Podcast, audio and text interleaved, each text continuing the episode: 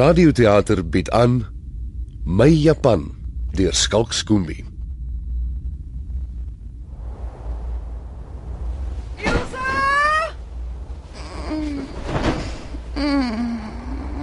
Ilse, waar kry jy weg? Ek kom help vir mamma. Die natlakens is swaar die lastige windjie. Weerman het niks voorspel nie, maar hier steek iets op wat Pakon gebly het. Nou nie. Ek's besig. om hierdie was goed op te hang. Oh, Laaiaard, gaan kyk na die muur. Hy versamel in die somer vir die hongertyd wat kom. Wat se mure? Dani, Dani, waar's jy? Jy moenie aan die lakens. Ai ai ai ai, ek sien jou. As ek my sonde nie ontsien nie. Ilse, Ilse kom help jou boetie se kloutjies vir my wasgoed af te hou. Hoofstuk 12. Matrone en suster is besig met nagronde. Suster stoot 'n trollie in die lang gang af. Die trollie kom tot stilstand by die toonbank. Matrone hou 'n botteltjie omhoog en mompel. Groen billetjie. Suster herhaal nasaal. Groen billetjie. Matrone knik veelzeggend. Vir jaloesie. Suster kort daarna vir die groen oog monster. Ag nee. Kan jy glo? Dit was 'n donker, 'n stormagtige nag. Nou moet ek alles weer afhaal. Ilse, Ilse kom help my. Ek kan nie nou nie. Ek's besig met 'n spookstorie. Iewers klap 'n venster. Die buisligte in die saal flikker. Die twee vroue kyk stroef na mekaar. Matrone tel 'n botteltjie op. Geel pilletjie. Suster maak 'n aantekening in haar boek. Geel pilletjie. Matrone bepaal vir selfbeheersing. Suster benadruk verknyp en vasbyt. Was dit 'n ruit wat breek? 'n Voetstap in die kantien. As ek net hierdie wasgoed partytjie kan afkry. My hart se liggie gaan dood in stik donkerte. Ilse, Ilse staan op. Los my net uit. Los my. Mary, klein Mary, die glas is half vol, nie half leeg nie. Hy kom, geruis van blare en 'n siddering van drome. Die wind vee oor die torings van die stad. 'n Asem wat stink na swaal. Kyk daar. Kyk op, dis hy, Akashita. Die monster wat in die swart wolk bo kan die vloedhekke opreis. Waar's klein Dani nou? Dis waar hy wegkruip. Deur die grys bolwerk van blitse kom sy naels. Daar eislike kloue, harige gevreet, lang, rooi krul tong. Wag oor die dam. Gaan hy die walle.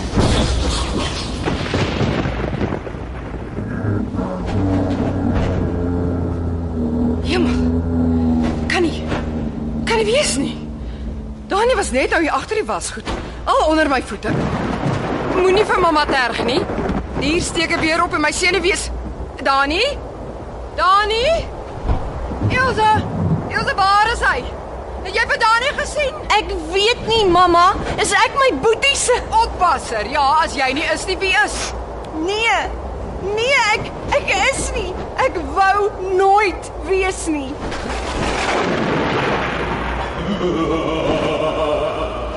Dani! Dani! Dani, kom uit. Ooh, as ek jou kry, trek ek jou gat velle af. Mamma, die hekkie. Ag nee. Nee nee nee nee nee nee nee. Ilse, ek het jou uitdruklik gesê. Was nie ek nie, mamma. Nou wie het dan die hekkie oopgelos? Rooi pilletjie merk matrone op. Rooi pilletjie ego suster. Vir woede beduie matrone. Vir donder en blits.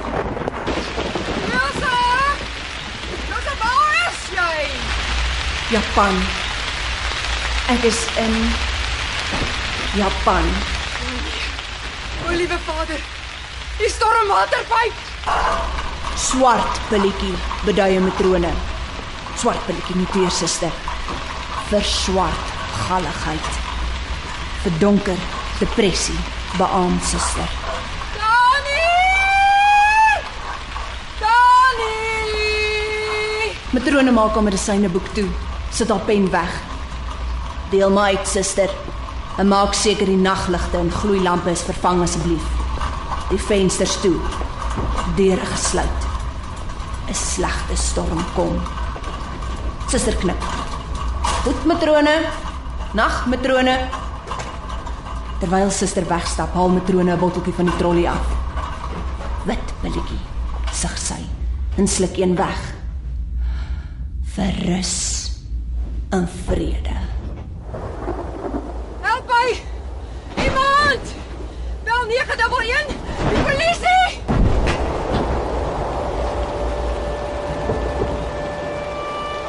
In Japan is my naam Amaya.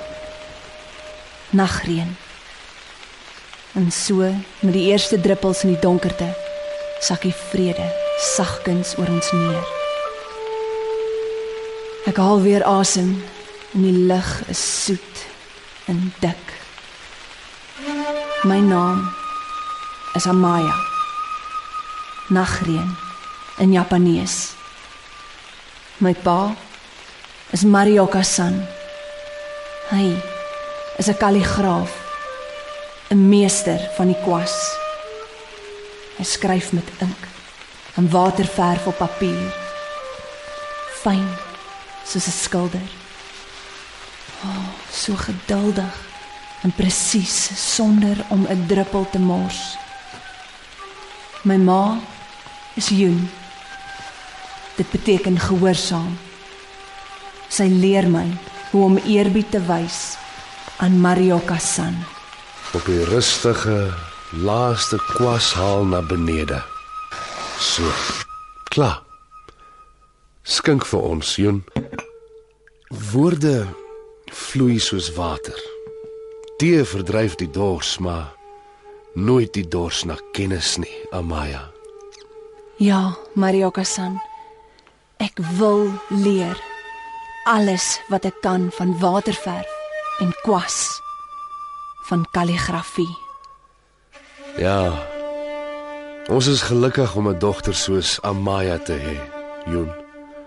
Soos die nagreën die aarde streel en troetel, maak sy ons lewe groen en vrugbaar. Dis mooi hier. Ver van die groot stad Tokio. Ek woon in Naka, 'n bergdorpie in die Tokushima provinsie aan die ooskus.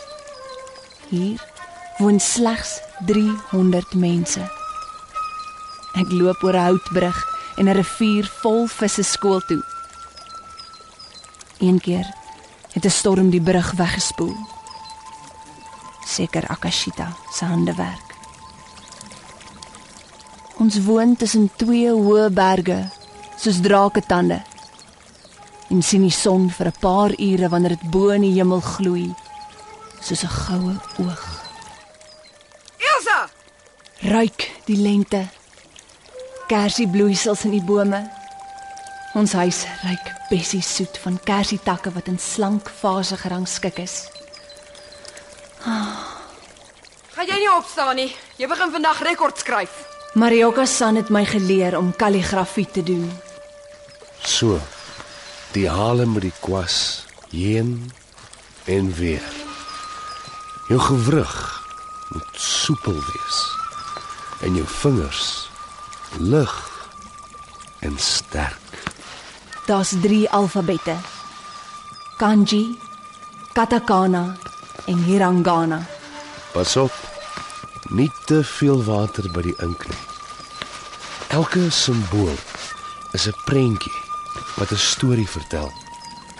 Elke storie is 'n miniatuur van die lewe. Kanji is die Chinese alfabet met so 2000 karakters wat die Japaneese aangeneem het.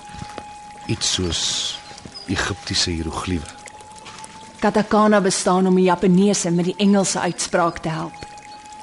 Hiragana is makliker as kanji en nie so ingewikkeld soos katakana nie. In Japan het alles betekenis. Alles is mooi. Kyk. Dit reën kersiebloeisels. Wit In pink. 'n Bruilof. Dis 'n ander wêreld. Ander planeet. 'n Plek van drome. Gode. En demone. Moet ek jou wragtig uitsleep? Elsa, Elsa, siek? Shh, kruip weg. Agter die kersieboom, hier kom sy nou. Liewe land, jy kan 'n perd na water lei. Futakuchi, onna, Maar jy kan dit nie maak drink nie. die vrou met twee monde. Dit kry enkel maar vir al haar moeite. Vir 17 jaar se opoffer. Twee keer soveel kekkel en kla. Ek moet 'n ma en 'n pa wees vir jou. Dubbelslagtig. Kom nou, kom kom kom. Opstaan, aantrek. Hoe laat het jy gaan slaap? Kom kom kom, jy het nie tyd vir breakfast nie. Jou kospakkie is klaar in die Fortuner. Wanneer laas het jy hare gewas? Vler my sulke nes maak hier. Ah, ma, los my. Ek het vir jou toespraak geskryf. Ek het gedroom van Japan. Ag, nie alweer Japan nie. 'n Kultuur wat drake ophemel. Ons word omring deur drake. Hm, en verswelg deur muisnesse. Kyk hoe lyk jou kamer. Gaan uit my kamer uit, ma. Lees die kennisgewing. Privaat. Dis nie hoe ek jou grootgemaak het nie. Wat moet jou man eendag sê? Ek gaan nie trou nie, so dit sal nooit 'n probleem wees nie. En lyk dit of dit pa pla. Ja, toe wysneus. Niks van ons pla jou pa meer nie. Ek wag in die kar.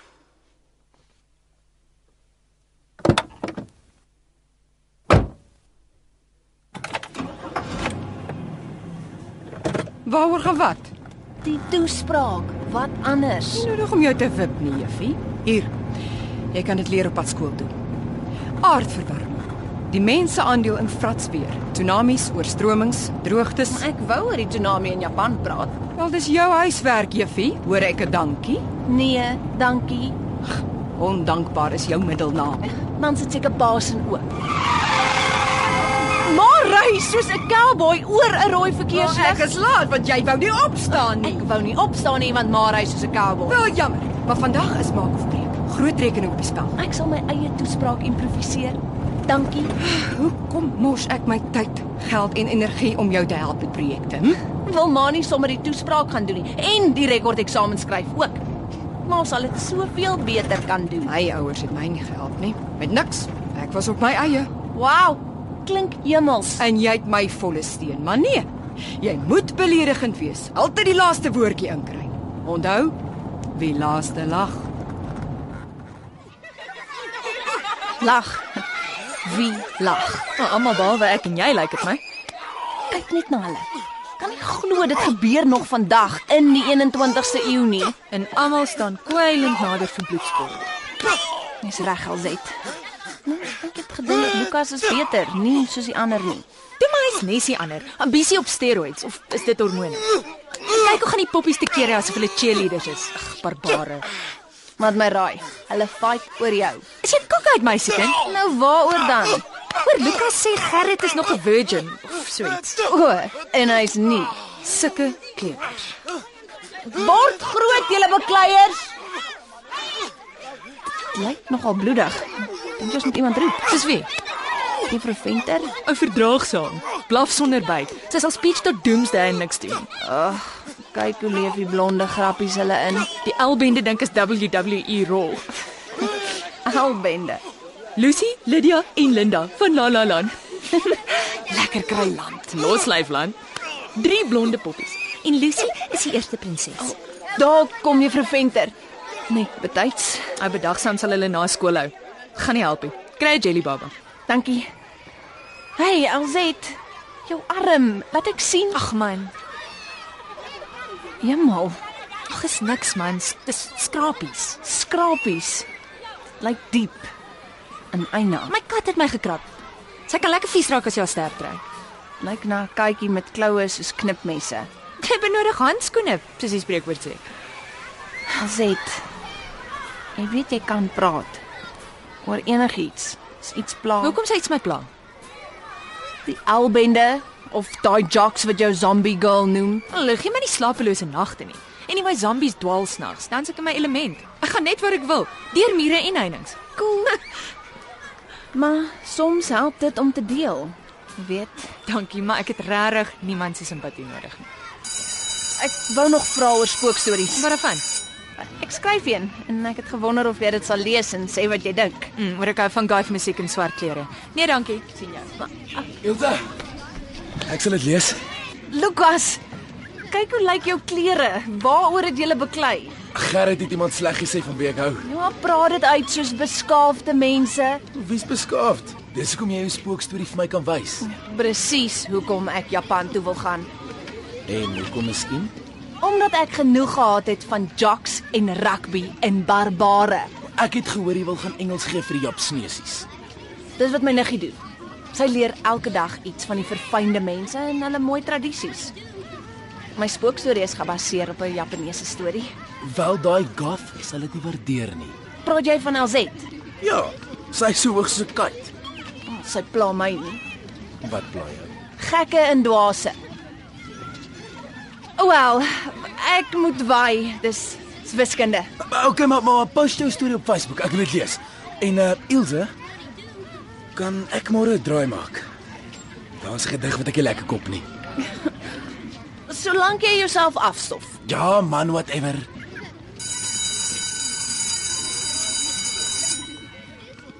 Liewe dagboek. Dis vandag 2 jaar vandat ons huis 'n spookhuis geword het. Vandat niemand meer normaal optree nie. En Wie besluit anyway wie's normaal? Juffrou Venter het vandag gepraat oor verdraagsaamheid.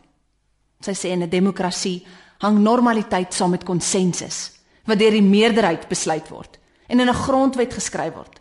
Konsensus wat die groep besluit. En toe wou al Z van agteruit die klas weet. Juffrou, kan 'n groep verkeerd wees? Kan die meerderheid die pot missit? Juffrou Venter het gepraat oor groepdink.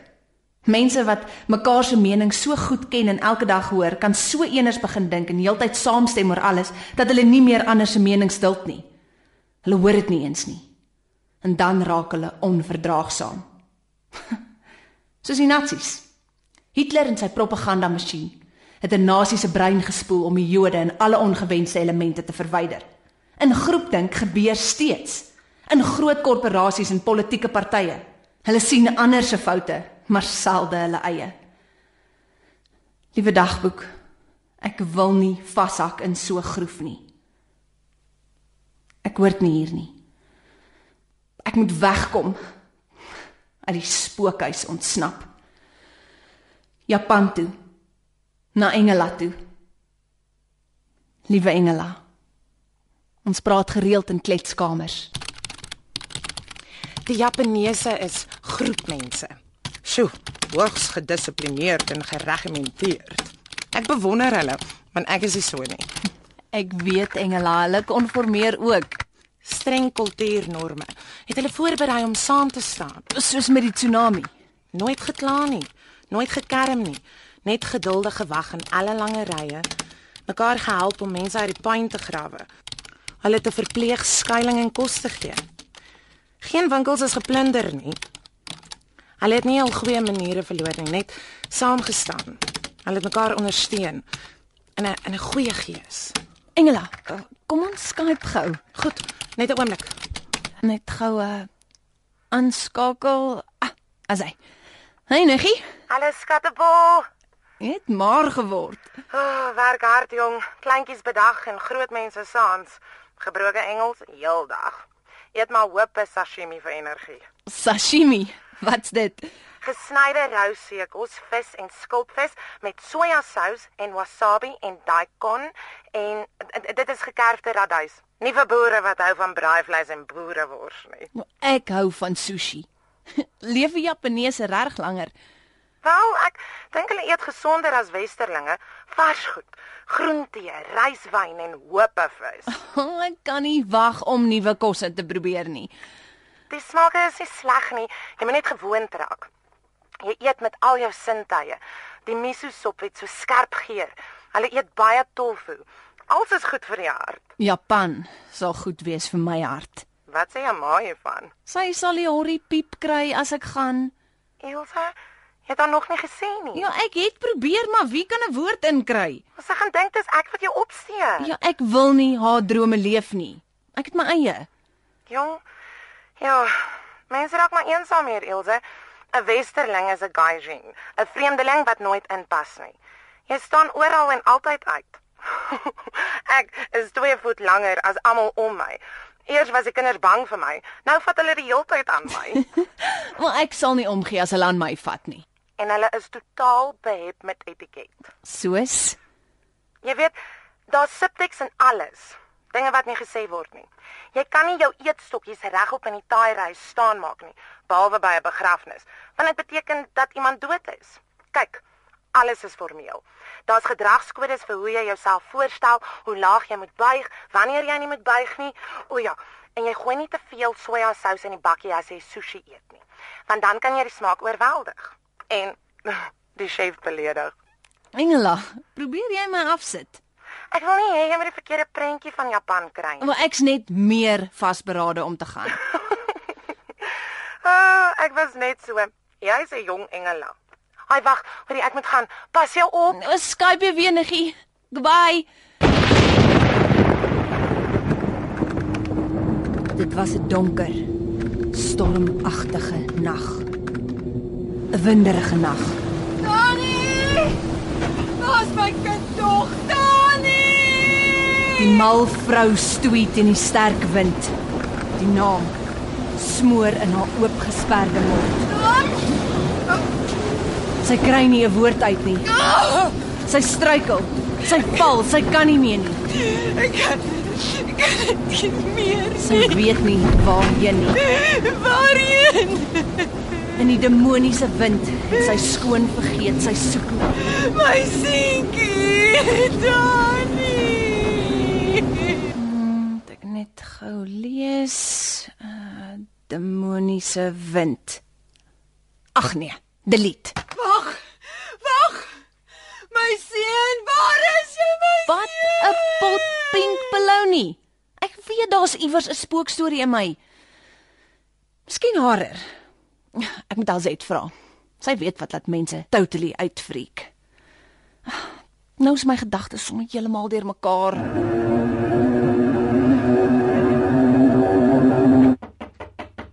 Huiswerk of Sims jy, Ilse? Ek speel lankal nie meer Sims nie, ma. Kom tog in.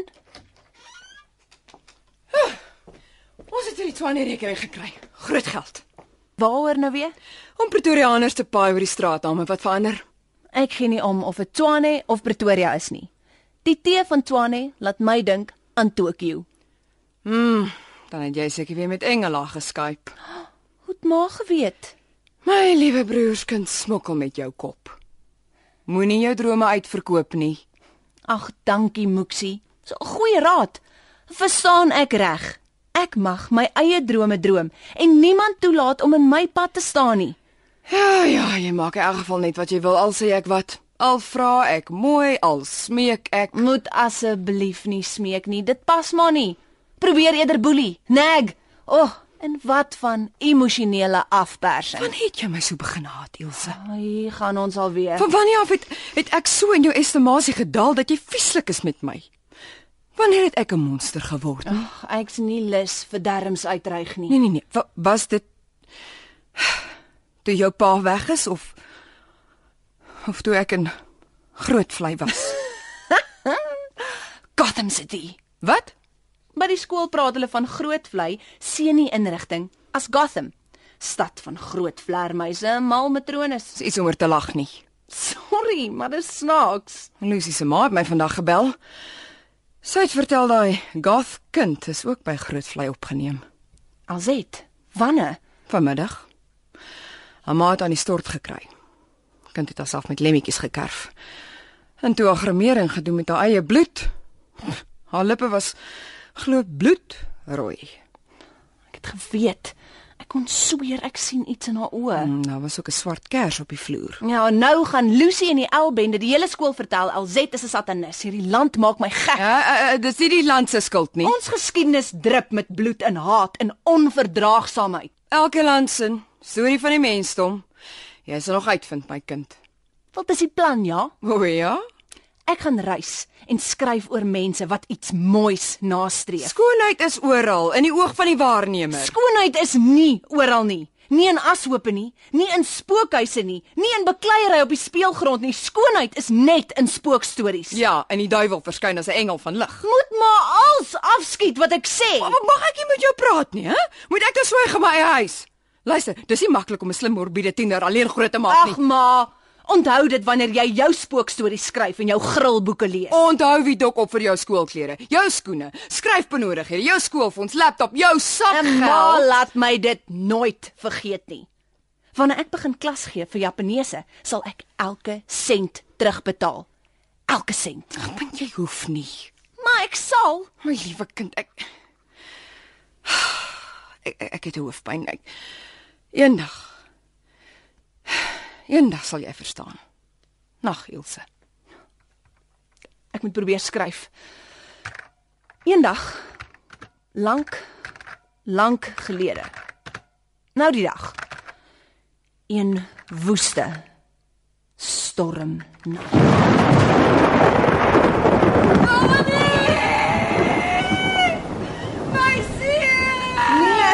nee, nee, nee, ek het niks daarmee.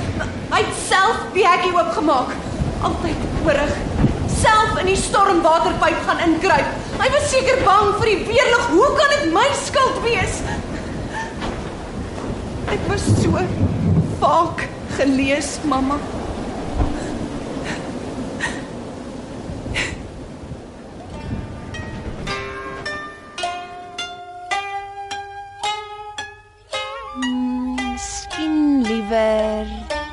Ja ja ja. Eerder 'n Japaneese spookstorie. Cool. Soos The Grudge. Nee, dankie, niks modern nie. Ou Japaneese spookstories. Jy's op 'n stasie, Ilse. Ek sien dit in jou oë. Wie het jou gevra? Anyway, waar was ek? Ou Japaneese storie. Marioka-san ken al die dwaalgeeste van die eilande. Oud. Die oudste spookstorie. Ja. Asseblief, Marioka-san. Ja. Okiku was net so oud soos jy, Amaya. 'n Mooi diensmeisie wat vir 'n samurai kryger, Tessan Aoyama, in sy groot huis gaan werk het. Was goed gewas, gekook, gevee. Okiko, arme meisie. Tessan Aoyama wou haar verlei, maar sy het elke keer haar rug op hom gedraai, afgekyk, haar kop geskud. Toe vang hy haar met 'n truc. Hy het 10 waardevolle Hollandse borde in 'n kas gehad. Toe steek hy een bord weg en dreig Okiko dat hy almal sal vertel sy het die bord gesteel as sy nie sy menares word nie. So 'n skurk. Jammer, jammer, Marioka-san. Gaan aan asseblief. Diefstal was toe nog met die dood strafbaar. Okiko was desperaat. Wat kon sy doen? Niemand sou glo sy is onskuldig nie. Arme Okiko, soos alzet, altyd wind verwaaid en kokkheid. Toe die stormwind begin en die nagreën kom, het sy haar in die put agter die huis gewerp en verdrink. Dit sak. Elke aand wanneer die stormwind waai en die reën val, kom Okiko uit die put gesweef. Haar gesig wit, haar arms uitgestrek. Dan gaan sy na Tessan se huis. Glip deur die houtdeur asof dit wasem is. Sy gaan tot in die voorkamer waar die kas met die Hollandse borde is. Sy begin die borde tel. 1 2 3 4 5 6 7 8 9 en dan gee sy 'n aaklige uitgerekte gil. Hey, voetsek! Okiko ween en skreeu tot al die geeste uit hulle gate en gleuwe in die berge en bome kom en saam met haar weeklaag. 'n Regte klaagfees aand. Tessan beveg hulle met sy swaard, maar kan hulle nie verslaan nie. Hy val op sy knieë, krimp in een. Kyk my arms. Mens noem dit hoendervleis. Elke nag wanneer die wind opsteek en die nagreën begin val. Wanneer Okiko uit die put opstyg, het die bose geese om die huis en in die kamer met die kas vergader. Dat sy moet begin tel. 1 2 3 4 5 6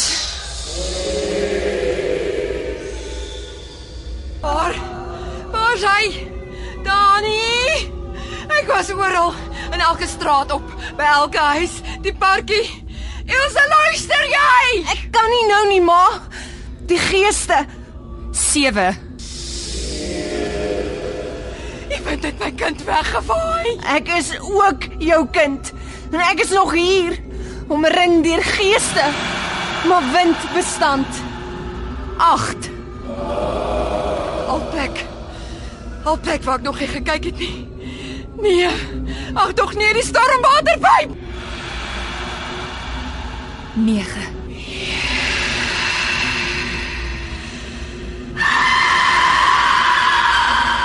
Wat word van hom? Tessan Aoyama. Hy val in die kas en al die borde breek. Ure later kry die buurvrou hom langs die put met die 10de bord in sy bleek hande vasgeklem. Die bord wat hy weggesteek het. Sy probeer dit uit sy hande vat, maar hy klou. Hy mag nie die laaste bord laat gaan nie. 10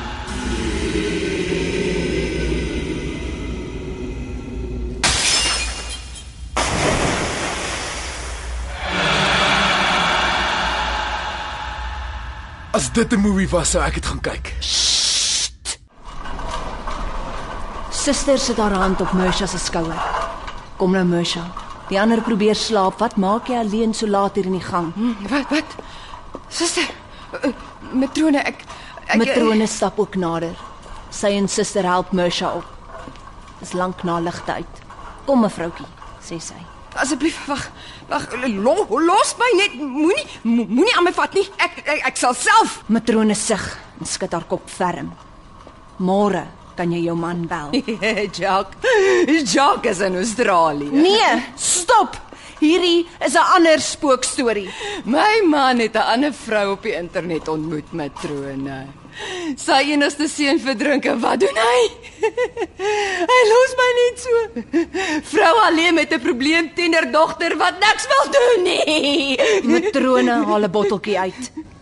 Grys pilletjie. Suster gee dit vir Mersha. Grys pilletjie. Matrone beduie. Sluk. Verrou mevrou.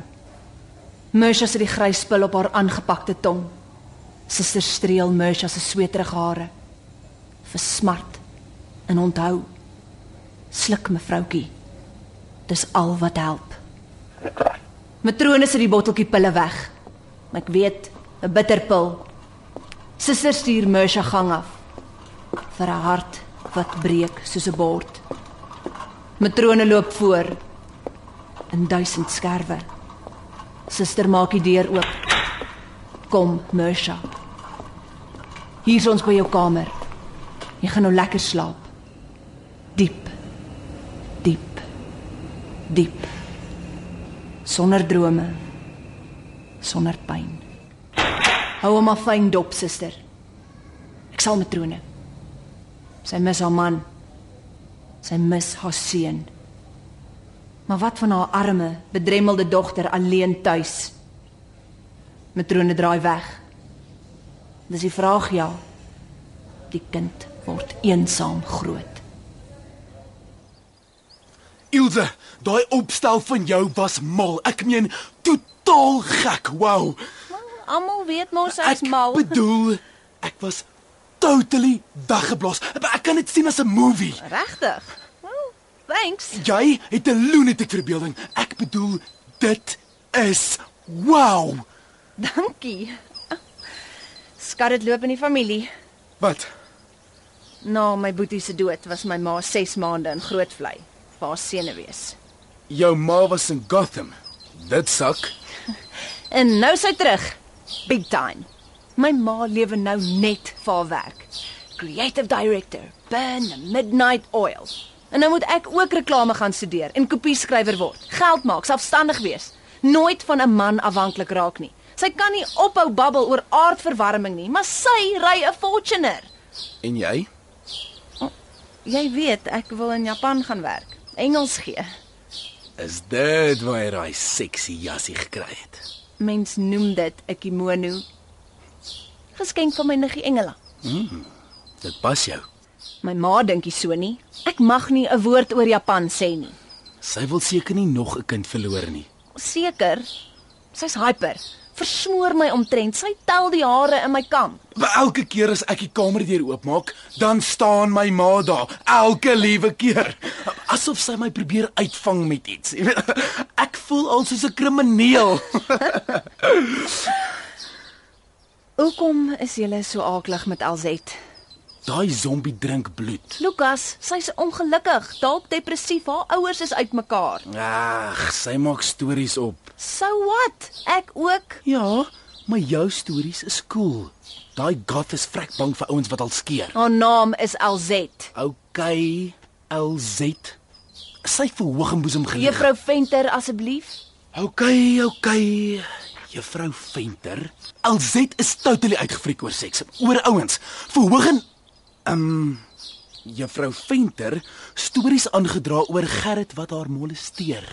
Hoekom sou Gerrit 'n goth wou smooch, hè? En uh vir jou sê sy weer Gerrit het gesê ek is nog 'n virgin. Hey, daai girl hoort in die plek waar jou ma was. Nuusflits, sy's klaar daar. Sy pas nie in nie. Sy sal nooit nie. Nog 'n nuusflits. Ek ook nie. Dis die hele idee. Kan ek maar hier sit? Ek byt nie. Wil jy weet hoekom ek en Gerrit mekaar gister op die speelgrond geskraap het? Hormone, so vervelig. Hy is my buddy, maar toe hy sê jy's 'n 'n 'n Wat? 'n akademiese wrak en 'n lewenslange virgin. Miskien was dit 'n kompliment. Dink jy so? Nee. So jy het beklei oor my.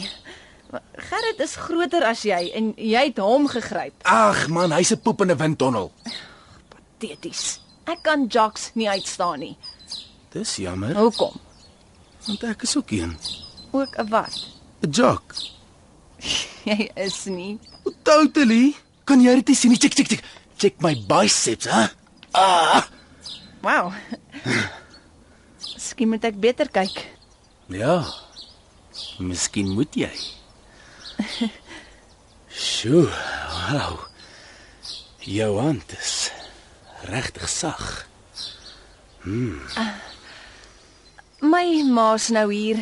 Ek moet nog my toespraak skryf. Okay, en ek moet gaan rugby oefen. Laat ek raai. Jou toespraak is oor Japan. Hoe het jy geweet? sien jou môre. Ek glip sommer by die tuinhekkie uit. Bang vir my ma. 'n Bietjie. Jy? Poep in 'n windtunnel. Okay. sien jou. sien jou. Wie was dit? Lukas, ek het hom gehelp met 'n gedig. Ah, Nie gedink hy's jou soort nie. Rugby. Hy hou van my opstelle. Ons laat terug. Ja, koppige stamp vir die volgende pitch vir Twane Metro Raad. My stembande is skoon seer. Hmm, niemand het seker 'n woord ingekry nie. Ja, toe. Jy het die hoender gedoen. Ma, ek kan nie. Ah, mooi. Dankie. As ek wou kook, het ek huishoudkunde gevat. Wat skryf jy? Toespraak. En nee, maar kan nie help nie. Trek tog net uit daai daai ding. kimono. Ah, Engela met haar persente en eksotiese stories van daai oosterse plek. Jy's nie so sy nie. Nee. Ek's myself. Ek het juis vandag gewonder, Wat? kom pa terug van Australië. Hoe moet ek weet? Ek sien op Facebook sy hou vrou is swanger. Ge. Dink net. Jy kry half sussie of half. Ek kan my nie alleen los nie, Ilse. Ah, ek dink ons is klaar gepraat daaroor. Ons ons het. Goed, ja, ja. Uh, dan gaan ek sort. Met 'n bevolking van 126,8 miljoen wat op 40% van die land woon, is dit verstaanbaar dat ruimte in Japan skaars is. Elke krieseltjie ruimte is kosbaar. Jy het verskillende skoene nodig. Vir stap, vir werk, vir sport, vir die huis. Jy's gedurig besig om skoene aan en uit te trek, aan en uit, aan en uit. In die stad is dit 'n korporatiewe kultuur, 'n streng hiërargie. Selfmoord is endemies onder beroepsmense. Hey julle, wie skryf hierdie toespraak? Reis verbreed jou horisonne. Om te leer van ander kulture is is om nuwe respek en liefde vir jou eie kultuur te kry. Dankie, Niggie. Waar was ek? Die songodin het Japan geskep en hulle glo die keisers is haar afstammelinge. Japaneese manga rock. Hoe moet ek konsentreer as almal 'n eiertjie lê? Bly nou stil asseblief. Om nie van Japaneese horror movies te praat nie. Bloody Jock loop skop 'n bal. Japan is 'n state of mind. Gotham City ook. Val haar nie middernag raakloop nie, bloedrooi bek. Hey, wie se Japan is dit anyway? Joune, jy het alleen reg op Japan. Niemand anders gaan dit as 'n onderwerp kies nie. Te volksvreemd. Dit maak jy mos meer oorspronklik as die ander. Westerse mans gaan dikwels uit en trou met Japaneese meisies. Die omgekeerde gebeur selde. Kyk na die L-bende dan verstaan jy hoekom. Die verhouding tussen die geslagte in Japan is so formeel, glad nie gemaklik nie. Die ouers se goedkeuring kan so inhiberend wees dat jong mense mekaar in die geheim moet ontmoet. Japaneese vroue wil al minder trou, want dan moet hulle ophou werk en in dieselfde huis saam met hulle skoonouers woon. Praat van hel op aarde. Ja, dit sak. Dis 'n land met baie ou mense en 'n negatiewe bevolkingsgroei. Jong mense wil nie trou en kinders kry nie. Daarom bly hulle skelmvry. Oral vry jong mense skelm. Vir 'n land wat so vooruitstrewend is, is is hulle geweldig tradisievas. Sulke mooi tradisies. Nie boerewors en pap nie. Uh, uh, delete, delete. Van kleins af hoor jy net wat jy wil. Hmm, wonder van wie kry ek dit? Niemand so doof soos die wat nie wil hoor nie. Daar skort niks met my gehoor nie. Die wind steek op. Dit was 'n donker en stormagtige nag. Help met die wasgoed. Vakste lakens, blitse, dreunings. Ja, 'n spookstorie, 'n Japaneese spookstorie. Klas bedaar asseblief. Dames en here, Juffrou Venter. Nou ja, almal verwag ek gaan oor Japan praat. En jy is reg. Maar gee kans dalk waar die wind 'n ander koers vandag. Dit het begin op 11 Maart 2011 met 'n massiewe aardbewing van 9 op die Richterskaal. Mense is al gewoond aan aardbewings wat 'n wolkekrabber laat swaai. Die aardbewing skuif Honshu 2,4 meter oos en die aarde se as skuif met 10 cm. Akashita, die monster in die swart wolke verrys spook aan die vloedhekke. Sy kloue glim in die grys lig. Die see trek terug. Almal moet uit die berge vlug, joh. Die groot waters kom. Gelukkig bly ons hoog in die berge. Maar jou ouers, hulle is te oud om weg te gaan.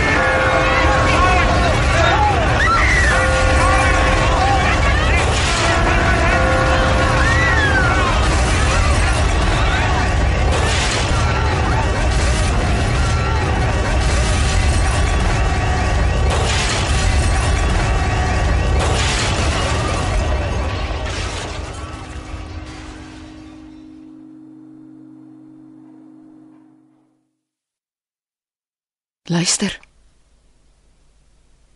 Die stilte. Die stilte voor die storm. Met Kobai se energie, die ontvangs is swak vandag. Die aardbewing het 'n tsunami van 40,5 meter laat verrys. 'n Muur van water verdiepingshoog. Dit tref die Japaneese kus, 230 myl noord van Tokio. Kom dit nou. Vloedhekke breek. Die mense hardloop na die heuwels, klim trappe na die boonste vlakke van geboue. Bome word meegesleep.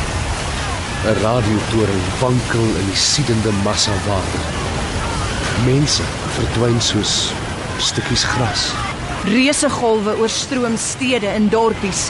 Die vloed spoel karre, huise, geboue, bote, 'n hele trein weg. Kyk. Dit lyk soos Ma se Fortuner wat rol.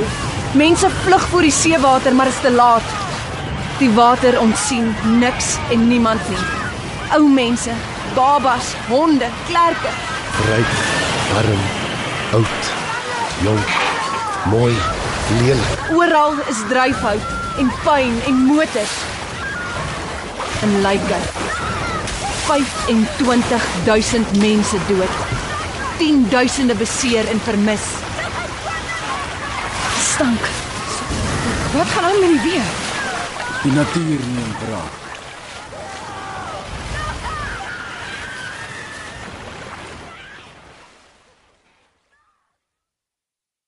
Ses en 20 uur later is daar 'n ontploffing in reaktor nommer 1 by Fukushima, Daiichi kernkragstasie.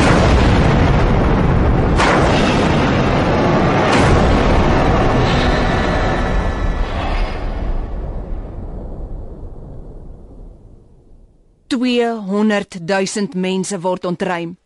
Die water is ondrinkbaar. Nog twee ontploffings by ander reaktors volg. Dis die ergste krisis sedert die atoombomaanvalle op Nagasaki en Hiroshima. 'n Dorp vol dooie mense en diere. Die lewendes soek die dooies. Soveel dood en verlore. Joen se pa en ma weg. Net weg. Oral is maas dieselfde. Hulle harte skeur. Hulle hardloop rond soos afkopoeners, skree. Hulle grawe bewe onbedaarlik. Hulle soek hulle kinders in die pyn, in die sluk, in die stinkende modder. Mediese personeel is oorwerk. Kyk, dis matrone en suster met 'n trolly vol medisyne. Bruin pilletjie vir verlies, vir afgryse en ontbinding. My enigste seun is weggespoel. Verdrink. Ek soek hom in die pyn, tussen blare, takke, stukke muur. Maar verniet. My mooi, slim, oulike seun. Is jy okay, Ilse? Jy's wasbleek. Ek ek dis is net Iets verskrikliks. Afgryslik, ondenkbaar. Ek groei vas voor my TV. Cool toespraak, Ilse. Waar kry al die feite? Die internet. dankie. Ek is net ek sal juffrou my asseblief verskoon. Ek soek net 'n bietjie vars lug. Die stank. Hey, hey, pas op, sy gaan val. So bleek soos 'n bord. Ilse! Ilse, waar's jy? Die vrou met twee monde roep. Sy skree.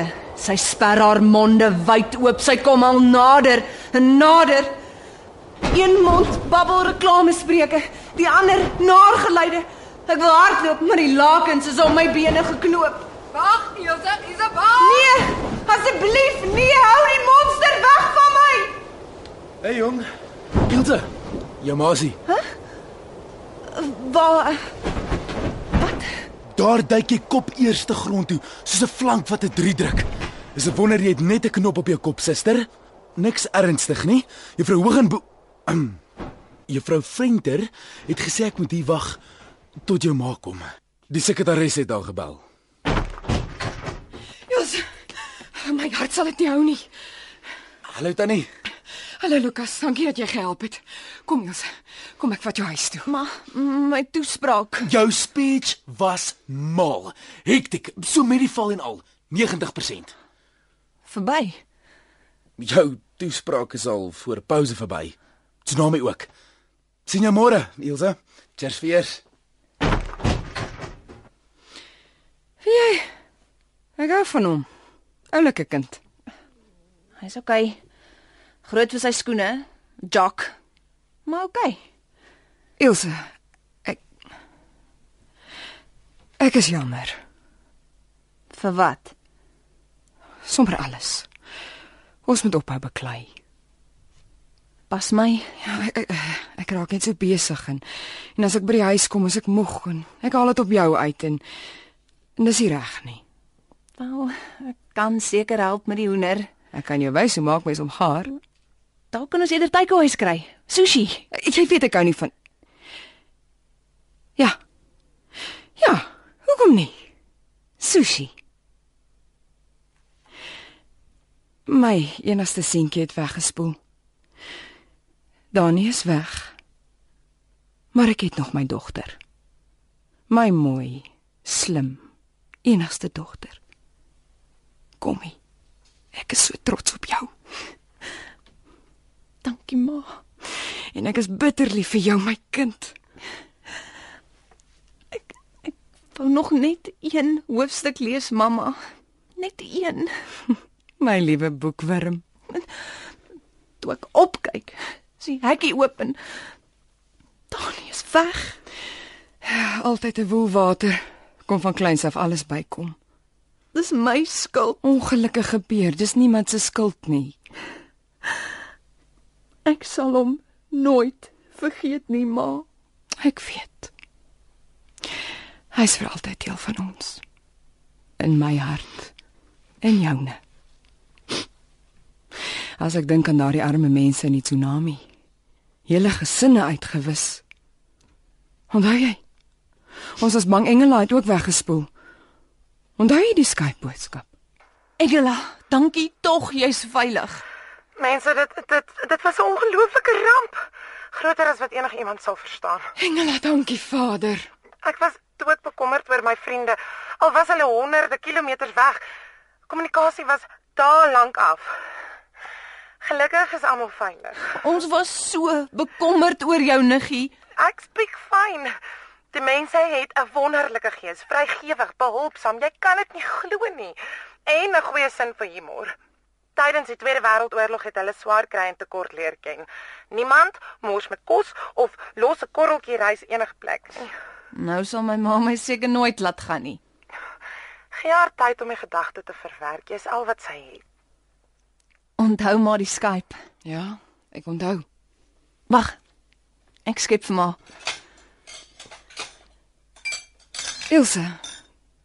Dis reg met my. Jy kan maar gaan.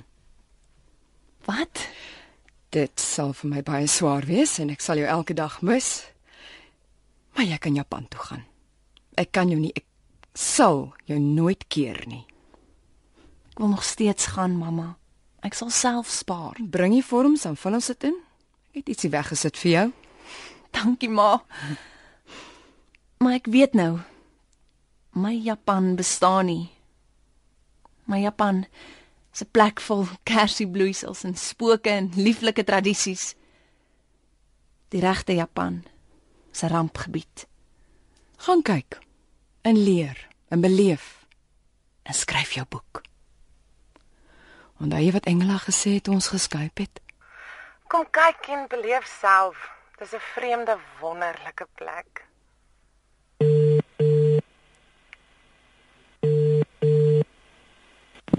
Hi, is Lukas wat praat. Swat jy? Nee, ek speel Assassin's Creed. My ma het toestemming gegee. Dis official. Oh, cool. Jy seker hyper bly. Ehm um, Solank jy terugkom. Eendag sal ek, Lukas. Ons kan altyd vriende op Facebook bly. Meer as dit, hoop ek. OK. Ehm um, Wat van penvriende? Of Skype? Wow, nie so haastig nie. Net nou trou jy met 'n manga Japanees en waar's ek dan? Wat maak jy nou?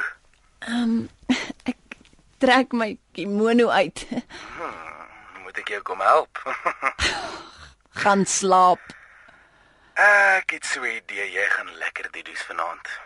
Niks nagmerries en monsters en vroue met twee monde nie.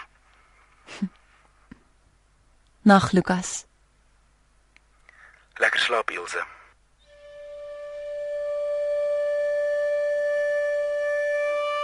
Die vloedhekke het gesluit. Akashita se woede drup weg oor die berge. Dis nat verby. Alles is deurweek. Die water strek terug. Die modderpoele vat weke, maande om op te droog. Dis verby. Die nagreën het opgehou. Die rommel word opgeruim. Huise word herbou. Mense rou, mense lag, mense eet sushi, eet boerewors. My naam is nie Amaya nie. My pa is nie Marioka Sunny en my ma is nie Jun nie. Hulle bestaan nie. My ma is Mersha en sy werk vir 'n reklameagentskap in Sandton. My pa is Jock en hy woon in Australië. My naam is Ilse. Ek is van hier, maar ek is 'n wêreldburger. Ek is lief vir my land en my mense. My ma werk op my senuwees, maar ek is lief vir haar. Senuwees loop mos maar in die familie. Verbeelding ook. My naam is Ilse. En ek gaan Japan toe.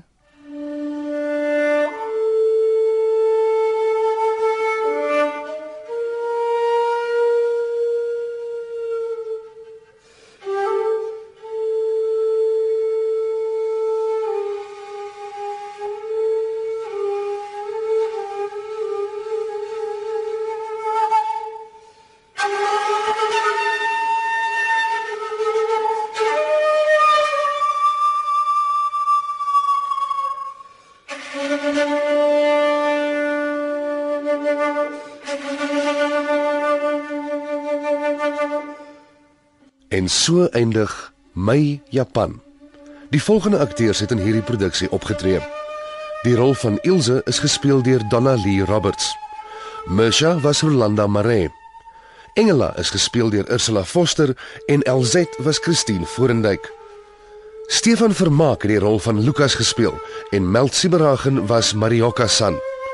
Die byklanke vir hierdie produksie is spesiaal vervaardig en versorg deur Karen Gravett en Henry Gravett het die produksie tegnies versorg. My Japan is geskryf deur Skalk Skoombie en in Johannesburg opgevoer deur Leon van Nierop.